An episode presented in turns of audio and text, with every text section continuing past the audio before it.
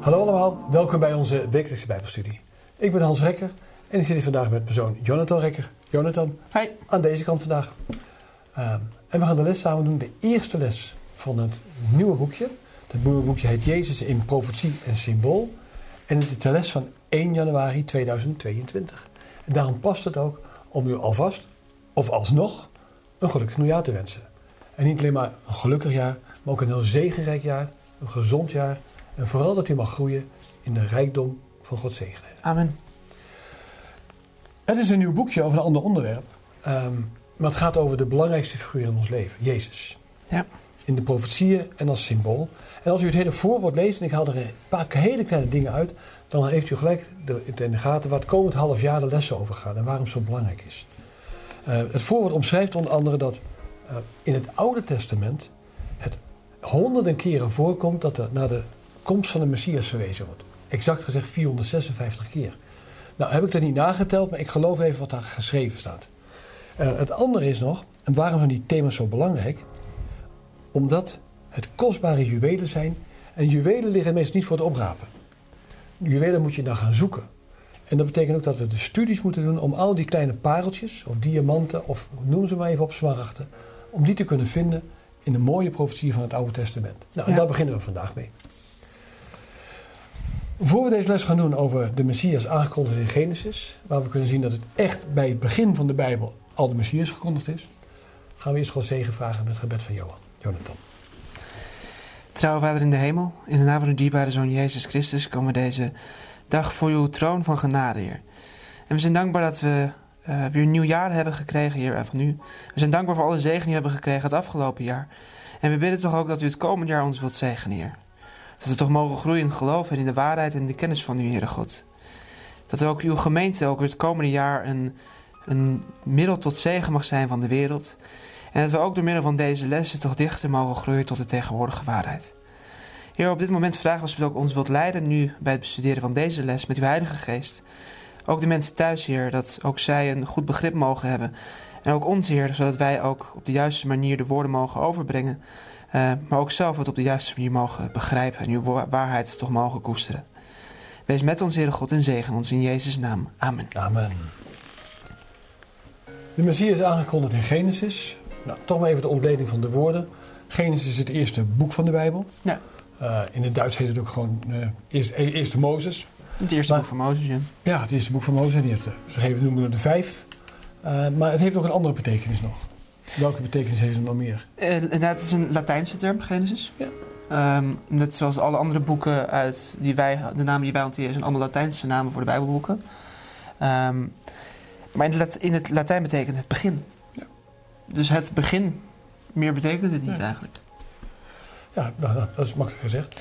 De, en dat is ook, dus we zien hier ook Jezus in, in het boek Genesis, maar ook in het begin van nou, de wereldgeschiedenis. De wereldgeschiedenis, ja. Precies. Hoe hij uh, is vertegenwoordigd. Ja. Nou, dan gaat het over de Messias. De Messias betekent de gezalfde. Mm-hmm. Um, maar wie werden er nou gezalfd in het verleden? Nou, in ieder geval de hoge priester werd gezalfd. Ja? Dat zien we het eerst, dat Aaron werd gezalfd, de hoge priester. Dat zien we in... Uh, Uh, uit andere, geloof ik, in Deuteronomium en Leviticus mm-hmm. terugkomen. En niet maar in Leviticus en... Leviticus en Numeri, geloof ik. Niet, juist niet Deuteronomium. Um, Aaron is gezalfd, dus de hoge priester werd mm-hmm. gezalfd. En daarnaast werd de koning gezalfd. Ja. En dat zien we in ieder geval, misschien alleen maar, uh, ook bij David. Die werd gezalfd, de koning Saul werd gezalfd, tot ja, koning precies. gezalfd. Um, en Salomo. Salomo, waarschijnlijk als laatste koning, want daarna zien we het niet meer echt ja. terug. Um, en ook sommige profeten werden gezalfd. Wanneer is Jezus gezalfd? Jezus is in ieder geval uh, gezalfd door de Heilige Geest na zijn doop. Ja. Dus toen hij bij... Um, nadat toen de Heilige Geest... Hij is, hij is gedoopt, als voorbeeld voor ons. En op dat moment is, hij ook, is de Heilige Geest op hem neergedaald. Een symboliek van de olie in de Heilige Geest. Um, maar je kan ook zeggen dat hij al voorbestemd was om Messias te worden op het moment dat hij daarvoor koos. Ja. Dus dat hij vanaf het begin af aan al... de gezalfde was. Hij heet altijd gezalfd. Maar hij is nog een keer letterlijk gezalfd door Maria Magdalena. Dat ook, voor zijn, voor zijn graf. Ja, precies. Echt letterlijk weer gezalfd. Dus het is niet, het is niet, het is niet alleen een figuurlijke betekenis, hè, maar je ziet ook heel veel in de Bijbel dat iets dus symbolisch is en ook letterlijk is. Ja. En dat, en dat heeft een mooie betekenis, want het geeft gelijk versterking van de boodschap. En daardoor is het makkelijker te begrijpen. Ja. Nou, we beginnen met een paar eenvoudige vragen. En deze, alle vragen zijn niet zo ingewikkeld ook. Maar het is wel, de betekenis erachter is wel belangrijk. En daar moet je toch soms over dat lange nadenken. En dan doen we de eerste vraag gaan. Uh, wie was nou Gods medewerker? En dan staat het wel met een hoofdletter, dus het, het, het, het gaat meer over partnershippen. Bij de schepping van hemel en aarde. Er zijn hier um, drie teksten die worden genoemd. Ja. Maar de krachtigste vind ik eigenlijk de middelste. In Johannes mm-hmm. één, vers één tot drie. Um, want daar staat zonder twijfel over wie dat gaat. Ja. Over Spreuken kan je nog zeggen, dat gaat over de wijsheid. Ja. Nou, wij geloven dat die personificatie van wijsheid in, in Spreuken is Jezus. Dat ook. ook ja. Maar in Johannes het woord, dat niemand twijfelt over dat het woord Jezus is. Mm-hmm. In het begin was het woord, en het woord was bij God, en het woord was God. Was God. Ja. En dit was in het begin bij God. Alle dingen zijn door het woord gemaakt. En zonder dit woord is geen ding gemaakt dat gemaakt is. Daar ligt ook de a contrario in, dat omdat alles wat geschapen is, door het woord is geschapen, het woord zelf niet geschapen is. Ja. Dat is mooi als je dat als eerste genomen hebt, want we gaan nu even dan toch naar Spreuken toe. Mm-hmm. Want Spreuken heeft het over de tweede en de derde scheppingsdag. Mm-hmm. En dat is op zich iets heel moois.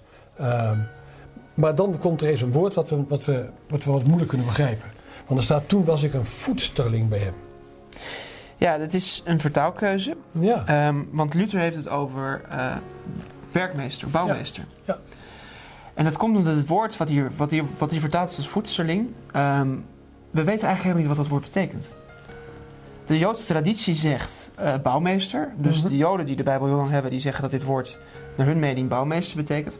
Maar eigenlijk weten we niet wat het betekent. En sommige vertalers hebben dus uit de context afgeleid. Omdat er ook woorden zo staan zoals spelend. Mm-hmm. Of je kan het ook vertalen als lachend voor hem. Dus dat een soort van vriendschappelijke ja. vreugde met God. Uh, hebben zij daar voedseling van gemaakt, maar eigenlijk weten we niet wat het woord betekent. In ieder geval denk ik dat je niet kan afleiden, uit afleiden dat Jezus letterlijk een kind was bij de Vader. Ja. Um, want de context is over een, gaat over het bouwen van iets. Uh, en dit is, ik denk dat als je naar de context kijkt, dat het vooral gaat over de, de vriendschap en liefde die, uh, die ja. tussen, de va- tussen God, de Vader en, en de Zoon er al was vanaf het begin af aan. En dat in die zin dus spelend zou ik denk ik vertaald hebben met, met lachend of pleziermakend. Maar daarom is het mooi dat je eerst Johannes één genomen hebt, want dat laat de context ook zien over schepping ja. en schepsel en weet ik wat dan meer. Het tweede deel van de vraag ook gaat over, en als je nou ziet naar hoe mensen gemaakt zijn, wat staat er over die schepping van de mens geschreven? Het, dit is, Jezus heeft dus alles gemaakt wat gemaakt is. Ja. Waaronder de mens. Ja. En daarin was een, het is een, samenwerks, een samenwerking van... Het was het belangrijkste werk van de hele schepping. Het is namelijk het enige het slot, wat niet is gemaakt door alleen het spreken. Het, het woord. Het is echt gemodelleerd. Ja. Er is, is het on, oneerbiedig gezegd, er is geboetseerd. Of ja, er is gekleid. Ja, gekleid. Ja.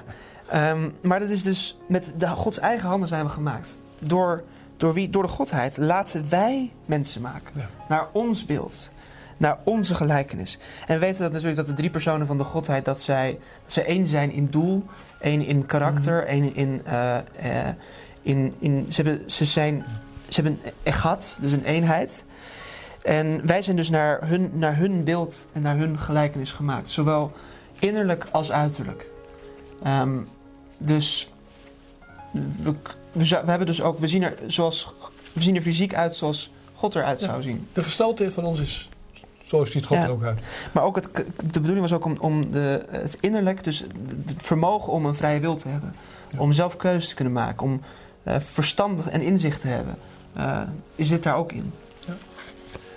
Als u denkt, ja, het is allemaal mooi hoe je die Bijbelteksten uitlegt. Maar wij geloven ook in de profe- profetie van de, de geestelijke profetie. Ja. En er staat een heel mooi stuk in in de opmerking. De fysieke schepping getuigt van God en Jezus Christus als de grote schepper van alle dingen. Nou, als u denkt van ja, nou, dat wil ik ook niet geloven, dat is uw eigen recht. Maar hiermee zie je het vastge- de, de bevestiging nog een keer van het stuk wat is. En daaronder staat, Christus is de schepper en de verlosser van de mens. Ja, dus ik hoop niet dat we een paar heilige huisjes omvergekukeld hebben nu in dit geval. Maar hier begint de les wel mee, omdat het aangeeft het belang, maar ook de belang van Jezus als persoon bij God. Ja. En dat we dus nog meer ontzag mogen hebben voor het offer wat hij voor ons gebracht heeft. Precies, en hij is onze... Het mooie is, uh, we zijn... Alles behoort hem toe, aan Jezus toe, op twee gronden. In de eerste plaats omdat hij ons gemaakt heeft. Ja. In de tweede plaats omdat hij ons niet alleen gemaakt heeft, maar ook weer vrijgekocht heeft van de zonde. Ja. Dus om, om twee redenen behoren we hem toe, zijn we van hem. Ja, precies. Het volgende stukje gaat over de eerste belofte van de komende verlosser. We zitten al in hoofdstuk drie van Genesis. Ja. We zijn net begonnen met de mensheid. We weten niet hoe lang dat geweest is. Er zijn al wel berekeningen over, maar die ga ik hier nu mee vermoeien. Maar het is het begin van de schepping. Het begin van de mensheid. En dan hebben ze zonde gedaan. Um, en ze weten wat de straf daarvan is. Want dat is ze verteld. Als je van die boom eet, dan zal je sterven. Ja. Dus er staat niet bij, u zult gelijk sterven. Nee, u zult sterven. Een keer. Nou, welke belofte en troostbelofte kreeg de Heer, of geeft, krijgen wij als mensen, direct overigens nadat hij gevallen was? Dit is dus het dieptepunt van de... Het begin van de mensheid, van, de hele, ja. van het begin van de schepping. En er zijn dus een aantal, waarschijnlijk een aantal jaar overheen gegaan, sinds de schepping. En de mens was al die tijd gelukkig en maakte de verkeerde keuze. Ja. Viel voor Satan. En op dat moment komt een van de eerste dingen nadat ze zijn terechtgewezen. Uh, en ook de gravitas is uh, gekomen van de gevolgen daarvan. Dat ze uiteindelijk zullen ja. sterven, dat ze het, hun, hun huis zullen moeten verlaten. Komt wel de belofte. Namelijk dat er geen vijandschap komt tussen God en de mens. Maar dat God een vijandschap teweeg brengt tussen de vrouw, de gemeente, ja. uh, en de slang. Ik zal vijandschap teweeg brengen tussen u, de slang, en de vrouw. Ja. En tussen uw nageslacht en haar nageslacht. Precies. Het nageslacht van, van Satan is, zijn zijn volgelingen. Ja. Maar de gemeente, dat zijn wij. Dus dat zijn wij al. Mm-hmm. En wat is nou het nageslacht van, van de gemeente? Dat is uiteindelijk Jezus. Die is voortgekomen uit ja. uh, de vrouw. Uit de gemeente. En dat zal u de kop vermorzelen. Dus voor altijd vernietigen. Ja. En u zult het de hiel vermorzelen. Dus Satan heeft Jezus pijn ja. gedaan. Ja. Doet Jezus nog steeds elke keer pijn wanneer iemand de verkeerde keuze maakt. Wanneer zijn volgelingen mm-hmm. worden gekwetst. Um, maar de schade die Satan aan Jezus heeft gedaan, door hem te, Je, Satan heeft Jezus gedood, was niet permanent. Maar Jezus zal Satan uiteindelijk voor eens en altijd vernietigen. Precies. De tekst van Galaten laten we even bij deze vraag even schieten. Die komt straks wel weer terug. Ja. Want het is een herhaling op zich wel van de belofte, maar van een andere belofte. Dus die, ja. komt, die komt wat later. We gaan naar de derde vraag. Welk angstaanjagend gebod, en we komen zo even hoe dat gebod gesteld is. Maar welke vraag krijgt eigenlijk Abraham van God rechtstreeks zelf? En dat, um, ik zit hier met mijn zoon, mm-hmm. dus ik kan erover meepraten. Als je vader bent en... Als dan God je gaat vragen van, uh, welke vraag vraagt God? Uh, ik wil eigenlijk eerst stilstaan bij het... Abraham wordt door God geroepen. Ja. God zegt Abraham. Ja. En de eerste reactie van Abraham is, zie, hier ben ik. Ja. Hij hoort een vriend. Ja. En hij, hij herkent dus ook Gods stem. Hij, hij, het is voor hem een vertrouwde stem. Ja. En het, zijn eerste reactie is niet, oh, moet het nou nu? Of, nee, hier ben ik. Ja, hij is blij. Wat u voor mij heeft, dat, dat wil ik doen. Ja. Dus hij is in eerste instantie blij, maar daarna komt een verzoek. En als je de tekst leest, ook in het Hebreeuws, staat er een woord na, en dat is hier vertaald als toch. Ja. En dat is dan wel een verzoek, dan wel een aansporing. En dat is eigenlijk heel mooi vertaald in het Nederlands, neem toch uw zoon. Dus het is niet direct van, doe het, maar neem toch. Ja. Geef mij toch je zoon. Uw enige die u lief hebt, Isaac, en ga naar het land Moria. Offer hem daar als brandoffer op een van de bergen die ik u noemen zal. En God laat er geen misverstand over staan wie die bedoelt. Hè? Het is de enige, de ware, ja. niet Ismaël dus, die u lief hebt. Hij had overigens Ismaël ook lief. Dus ja. de bevestiging kwam erachter Isaac. Om er geen misverstand over te bestaan dat hij moest denken van, oh, moet, wie moet ik nou ook weer doen? Moet ik nog even terugbellen? Nee, het was heel helder. Maar ik vind het heel mooi hoe je het zegt. Hij begint het als een, een soort verzoek. Het is een eufemistisch bevel. Ja, het is, het is God, God verlangt dit van hem. Ja. Um, maar God laat ons dat, de keuze altijd aan ons. Ja. Uh, en God verlangt van ons gehoorzaamheid. Ja. Gebiedt het ook. Um, maar God legt het niet op. Ja. En dat is, ook dat, dat zie je ook hierin terug. God vraagt, neem toch Joes, geef het aan, geef hem aan mij. Ja. En de test is natuurlijk ook om te laten zien hoeveel God voor ons heeft gedaan. Daarin. En... We, we gaan er uiteindelijk niet verder op in, maar het is natuurlijk ook de gewilligheid van Isaac zelf. Om, die heeft zich daar aan onderworpen. Want we hebben het net over gesproken. Kijk, Isaac was geen klein jochie meer. Nee, want kort daarna is, is Sarah overleden op honderdzevenentwintigjarige leeftijd. Uh, en Isaac was dus al in de dertig toen dit, ja. dit, dit voorspeelde. Ja, dat is een vast geel. Ja, en, ja. en waarschijnlijk fysiek sterker dan zijn vader. Ja. Dus als hij het niet had gewild, dan had hij zijn vader makkelijk kunnen overmeesteren. Ja. Maar dan is het een mooie relatie van het geloof van Isaac ook. Hè? Ja. Uh, wat, welke vraag stelt hij nou onderweg? Gewoon, ze zijn daar, want Abraham is stil. Die, die praat heel... Praat. Ja. Nou, die kan het ook niet, denk ik, over zijn hart verkrijgen. Nee, die, die zegt niks. Die zegt, kom, we gaan. Ja. En, wat, en, wat... en hij zegt, papa, waar is het lam? We hebben alles, waar, maar waar is het lam? Ja, maar hij zegt eerst, hij benoemt het hout, we hebben het vuur. Ja. Maar waar is het lam? Ja. En, dan zegt, en, en Abraham zegt dan, God zal in het lam voorzien. Ja, geen woord gelogen. Nee, want God had ook in Isaac voorzien. Had al voorzien, precies. Ja. Ja. En uiteindelijk heeft God ook in het daadwerkelijke offer voorzien. Later. Wat mij zo ontroerde was de, de, in de opmerking, uh, het gaat wat Abraham doet. We weten dat Abraham niet naar Sarah gegaan is. Nee. En waarom niet? Omdat Sarah waarschijnlijk gezegd had, ik ben nog helemaal besjochten. Of weet ik al wat, ja. Dus die had een scène gemaakt. Uh, en dat wilde hij niet. Hij wilde ook Sarah er niet in betrekken in termen van het moeilijke besluit. Dus hij nam het besluit. Maar hij gaat niet alleen. En wat vind ik zo mooi staan? Nochtans had God gesproken en zijn woord moest gehoorzaamd worden. Abraham was hoogbejaard. Maar dit ontsloeg hem niet van zijn plicht. Hij nam de staf des geloofs. Ja. En dat zegt zoveel. Want het betekent niet alleen dat hij een houten stok ter ondersteuning nam. Maar hij ging in het geloof. En dat betekent dat hij niet aarzelde wat hij deed. Het belangrijkste, ook een andere opmerking. Hij stond niet stil bij de vraag hoe Gods beloften vervuld zouden kunnen worden. Waarom? Dit was de beloofde zoon. Dit was de zoon door uit wie ja. hij uh, kinderen zou krijgen zoals de sterren van de hemel en het zand van de zee. Maar dat was niet zijn vraag. Hij stond, hij stond niet stil bij de vraag hoe Gods beloften vervuld zouden kunnen worden wanneer Isaac geslacht werd. Nee. Hij hield zich niet op om bij zijn angstig hart te raden te gaan, maar voelde het goddelijk bevel naar de letter uit. En dat is ook hoe wij erin moeten staan. Wij, aan ons is om Gods wet te gehoorzamen. En dat kan gevolgen hebben. Maar wij moeten ons niet zorgen maken om de gevolgen van onze gehoorzaamheid. Maar ons zorgen maken dat we doen wat God van ons verlangt. Aan God is het vervolgens, kunnen we dus de gevolgen daarvan uh, toevertrouwen. En dat kan in, on- in dit leven dood en ellende betekenen. Soms. Dat hebben we gezien in de middeleeuwen met de martelaren. Soms wel. Ja. Uh, Petrus, uh, Jacobus zijn allemaal trouw geweest tot het einde en hebben daarvoor leven gegeven. Ja. Maar het betekent uiteindelijk, als dat wat God toestaat in dit leven, hebben we uiteindelijk wel het, het, het belangrijkste dat we het eeuwig leven krijgen. Maar we vinden zowel geluk en zaligheid in dit leven als het komende. Dan. Hij wordt nu op de test gedaan. We gaan naar de vierde vraag. Hè? Ja. De, de echte test van gehoorzaamheid krijgt hij. Maar we gaan eerst even naar uh, hoe Jezus over Abraham sprak. En dan gaan we even naar die test van je toe.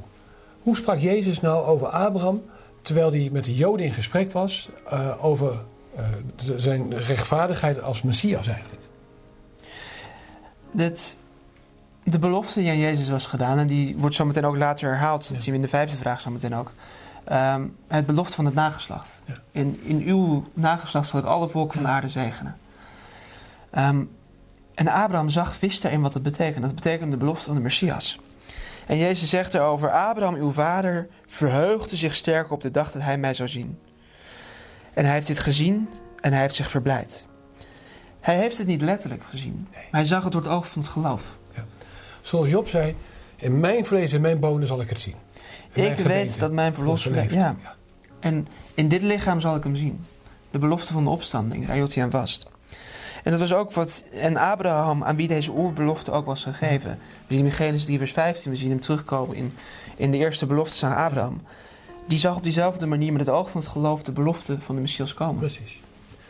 En dat is daarom deze les is zo mooi. Niet alleen dat het over Jezus gaat, maar het gaat vooral over het geloof. Ja. Het geloof van deze enorme, enorme aartswaarde. Nou, even gaan naar het verhaal toch toe. Wat gebeurt er?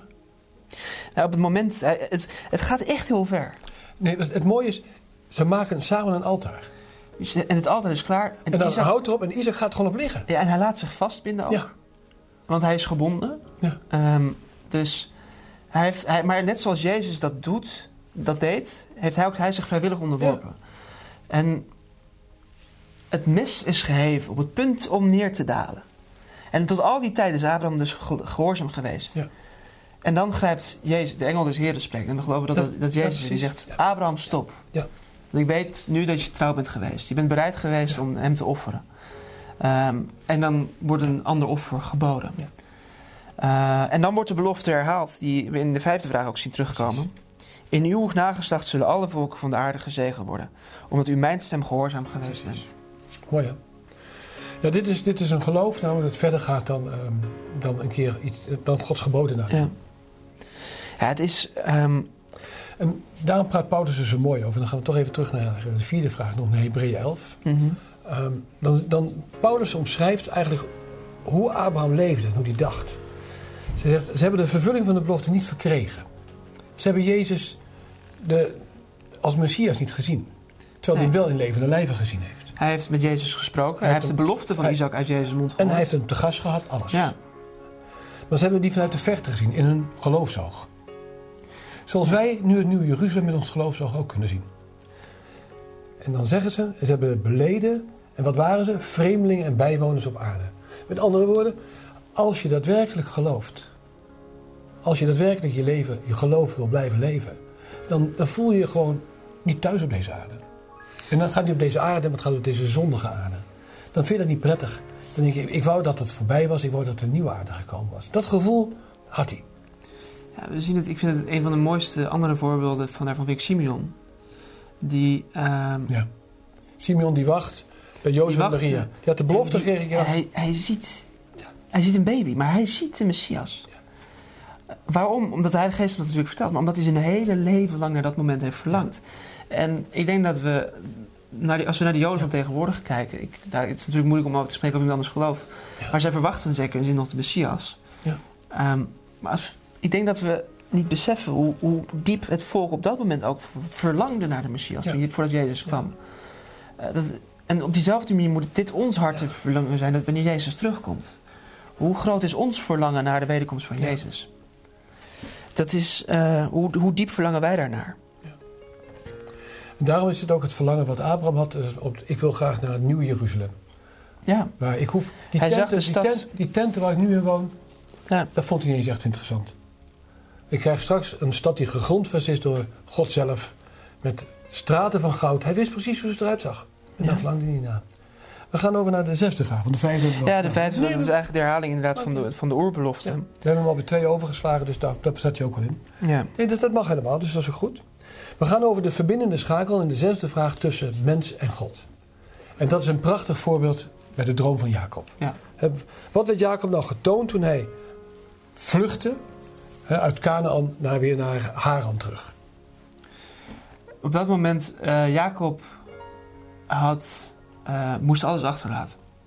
Ja, ook vader en moeder. Vader en moeder. En vader zou hij nog terugzien, maar zijn moeder nooit meer. Ja.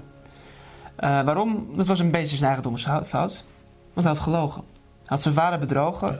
En hij had geprobeerd om Gods belofte een handje te helpen. Ja. De vervulling ervan. Te weinig vertrouwen in God. We zien het precies het tegenovergestelde. Abraham had die fout ook gemaakt met Ismaël. Maar met Isaac die fout niet gemaakt. Ja. Door Isaac. Um, maar Jacob maakte diezelfde fout. We zien, ook, we zien die herhaling. Ook Isaac maakt die fout een keer. Bijvoorbeeld ja. door tegen de farao te liegen. Um, en Jacob maakte die fout. En, hij, en toen dacht hij, ben ik nu alles kwijt? Ja. Heb ik het nou... Heb ik een, heb ik, hij wist dat hij een fout had gemaakt, denk ik. Maar... En toch... En op dat moment verschijnt God aan hem bij Bethel. Het, het, het, huis, het ja. huis van God wordt ja. Bethel. En hij, hij ziet... Hij gaat dromen. Hij, hij krijgt een droom. Ja. En hij ziet inderdaad... Hij ziet een ladder van, uit de troon van God... naar de, naar de plek waar hij ligt te slapen. Ja. Waarop engelen af en neer dalen. Ja. Um, en die ladder, dat is Jezus. Ja. Dat is inderbeeldig. De verbinding tussen hemel en aarde. God stond bovenaan de ladder ook. Hè? Dat vind ik het mooi in dit geval. Want het is net andersom. Het kwam de, de ladder kwam niet uit. De ladder reikte tot ja. aan de hemel. Hè? Dus dat is het mooie, die komt vanaf de aarde. En dan staat bovenaan dat, ik ben de Heere, de God van uw vader Abraham en de God van Isaac. En dit land waar je op ligt te slapen, zal ik u nu nageslag geven. Ja. Maar een prachtige belofte ook. Hè? Ja, en hij kreeg dus ook de zekerheid dat hij daadwerkelijk de, aan hem de belofte was gegeven, overeenkomstig de belofte zoals hij aan zijn moeder was gegeven. Ja, en hier zie je duidelijk dat het, de symboliek van Jezus Christus is deze ladder. Ja. De verbinding tussen ons mensen op deze aarde en God in de hemel. Letterlijk, in dit geval als een ladder voor, voorgesteld. Ja. En dat is het mooie voor ons ook nog steeds. Dat, we kunnen ons makkelijker een ladder voorstellen dan... ja, een offer wat gebracht wordt door mensen. En dat is allemaal ver. Maar een ladder hebben we nog steeds. We gebruiken nog steeds ladders. En als die verbinding, als we die voorstellen dat het Jezus is... is het een stukje makkelijker. Dat is uiteindelijk het doel van, kijk, het kruis is eigenlijk een heel mooi zinnenbeeld. Waarom het, het, het laat zien, Jezus verbindt ons met God ja. en verbindt ons met elkaar. Ja, dat is het kruis. Ja. Um, en dat is, Jezus is altijd de verbinder geweest. Hij brengt de gemeente samen, ons bij elkaar samen, het horizontale van het kruis. En hij brengt de zondaar tot God. Um, dat, door zijn offer, omdat hij daarvoor heeft gekozen als zoenoffer, kunnen wij zonderloos worden en kunnen met elkaar leven. En kunnen we één zijn met God ook. Kijk, we weten dat Jezus in het Nieuwe Testament naar voren komt als mens. Maar deze eerste vierduizend jaar in het Oude Testament zien we hem dus constant terugkomen. Mm-hmm. We hebben hem hier nu weer gezien, deze droom. We gaan nu letterlijk nog een keer als mens komt hij bij Jacob terug in de zevende ja. vraag. Dus Jacob is op de vlucht en hij gaat op terug naar huis. En hij weet dat zijn Ezau eraan komt, zijn broer, met vierhonderd mannen die niet veel goeds in de zin. En die was ook van plan om te doden. Die had niet veel goeds in de zin. Nee. Want Ezau had, had, die, die, die komt later pas door engelen wordt hij bekeerd. Het was geen gezellig ontvangstcomité. Nee. nee het, waren echt, het waren soldaten en zijn plan was, ja. ik ga de Jacob in zijn lesje nemen. Ja. Hij stuurt dan iedereen weg, over de beek Jabok. Ja. En hij blijft achter om, zeg maar, uh, als laatste redmiddel. Ja, en hij, blijft ook, hij, hij is van plan om Ezau te confronteren. Ja. Uh, en hij wordt in de nacht, en, hij, en de last van zijn zonde drukken op zijn schouders ja. op dat moment. Um, hij weet dat ze, vooral de vraag, zijn we zonder vergeven? Maar hij is de oorzaak dat de ellende was. Ja. Hij is, is de oorzaak ja. dat Ezau boos op hem is. Hij heeft dus zijn familie uit elkaar ja. gerukt. Ja. En hij is nu ook de oorzaak dat zijn kinderen misschien zouden gaan sterven. Ja. En dat gaat allemaal de drukte op zijn. En zijn grootste vraag in zijn hart is, heeft God mij vergeven? Ja. En op dat moment worstelt hij, komt, worstelt hij dus met een man. En dat blijkt Jezus te zijn. Ja. In het begin denkt hij dat Ezau is. Ja. Dat is de eerste gedachte. Want daar is hij mee bezig. Hè? Helemaal gepreoccupeerd heet dat met een mooi woord. Maar op het moment dat Jezus zijn, zijn heup aanraakt. Ja. Verlamd, dan raakt hij meteen verlamd. Ja. Dus, en dan heeft hij door, dit is niet Ezau. Dit is niet een normaal mens. Nee. En dan des te meer grijpt hij vast. Grijpt hij Jezus nog meer vast. En laat hij nog minder los. Dus hij, in plaats van dat hij opgeeft, grijpt hij des te meer in en zegt hij, ik laat u niet gaan totdat u mij zegent. En daarin zien we de, de, de, de, de, de houding die ook wij moeten hebben ten opzichte van God. We mogen God niet loslaten totdat onze zonden zijn vergeven. Ja. En dat zal ook de, de angst zijn van de honderdvierenveertigduizend tijdens de tijd van de benauwdheid. Zijn mijn zonden vergeven? En op dezelfde manier strijden zij dan in, in geestelijke zin met God. Uh, en mogen ze God ook niet loslaten. Ik vind het interessant is de dialoog tussen Jezus en Jacob. Hè? Ja. Um, En Jacob wil constant weten, hoe heet u? Wat is uw naam? Ja. Ja, constant hè. En dat vraagt ook Jezus aan hem, wat is uw naam? Hij zegt, die zal niet meer Jacob zijn, maar Israël. En dan zegt je, Jacob weer, vertel me toch uw naam. Vertel me toch uw naam. En hij zegt, waarom vraag je toch constant naar mijn naam? En toen zegent hij hem daar. En ja. daarna is hij verdwenen. En dan zegt Jacob, dit is Peniel. Hmm. De plek waar ik God ontmoet heb. Ik heb God gezien van aangezicht tot aangezicht en mijn leven is gered. En dat had dan ook meteen de zekerheid dat Ezra hem niet zou aandoen. Ja. Want hij wist, tussen mij en God is alles koek en ei. Daarom. Dus dat, uh, oh, we zien we ook dat het dus echt een geloofskeuze was. Um, overigens liep hij voor de rest van zijn leven daardoor mank. Hij liep mank. Maar um, dat was de herinnering aan die nacht. Ja. ja. Zon, gevolg, zonde blijft niet zonder gevolg. Dat zie je in dit geval ook. Ja. Wat ik, het mooiste vind ik in dit geval is dat hij zijn angsten overwonnen had. En hij was echt de overwinnaar, Israël. En dat is mooi, want als je je zonde overwint en weet dat die vergeven zijn, dan maakt het niet zoveel uit wat er met je gebeurt. Nee. We gaan naar de laatste de, het stukje. Een wetgever die de scepter vasthoudt. Welke grove profetie gaf Jacob nu, dezelfde Jacob, vlak voordat hij stierf, over de koning Messias? Um, de belofte, vlak voordat hij, Jacob stierf, zegende hij al zijn zonen. Ja. En in die zegen zat ook een profetie, steeds. En de profetie voor Juda on, hield onder andere in... de scepter van, zal van Juda niet wijken... evenmin de heerserstaf van tussen zijn voeten. Het, Juda zou dus de koning worden. Precies. Nou, het zou de koning voortkomen. Um, het zou ook een stam blijven, want totdat Silo komt. Totdat Silo komt en Silo is rust, de Messias. De vredegever, ja, de rustgever. Ja. Degene die de vrede brengt. En hem zullen de volken gehoorzamen. Ja. Dus het jodendom zou niet alle aarde overheersen... totdat... de Messias zou dat doen. De Silo die zou komen. Um, dus er zit een twee, tweezijdige belofte in. Juda zou dus tot aan de komst van Jezus altijd een stam toe blijven. En tot de dag van vandaag zijn de Joden, de naam Jood, komt van, van Juda. Juda. Ja, precies. Um, het is ook de enige stam die dus nooit is uh, verdeeld. Um, maar er zit ook de belofte in dus dat de Messias ooit de hele aarde zal regeren. Die zat hier aan deze belofte verstopt. Ik lees een klein stukje uit verdere studie. Het laatste stukje. En de ziel die de deugden van Christus karakter aanvaardt en zich de verdiensten van zijn leven toe-eigent, is net zo kostbaar in de ogen van God als zijn eigen geliefde zoon. Ja. Oprecht en onbedorven geloof is voor hem als goud, wierook en mirre. En de geschenk van de wijs aan het kind van Bethlehem. En een bewijs van hun geloof in hem als de beloofde Messias. Ja, we hebben hier gezien de Messias in het begin. Uh, en dat neemt van het begin wel mee, want we hebben ook al een paar duizend jaar overbrugd als we bij Jacob zitten. Maar we zien dus dat Jezus heel veel voorkomt in het Oude Testament. Prachtig. Mm-hmm. Hij zit bij de schepping is hij geweest.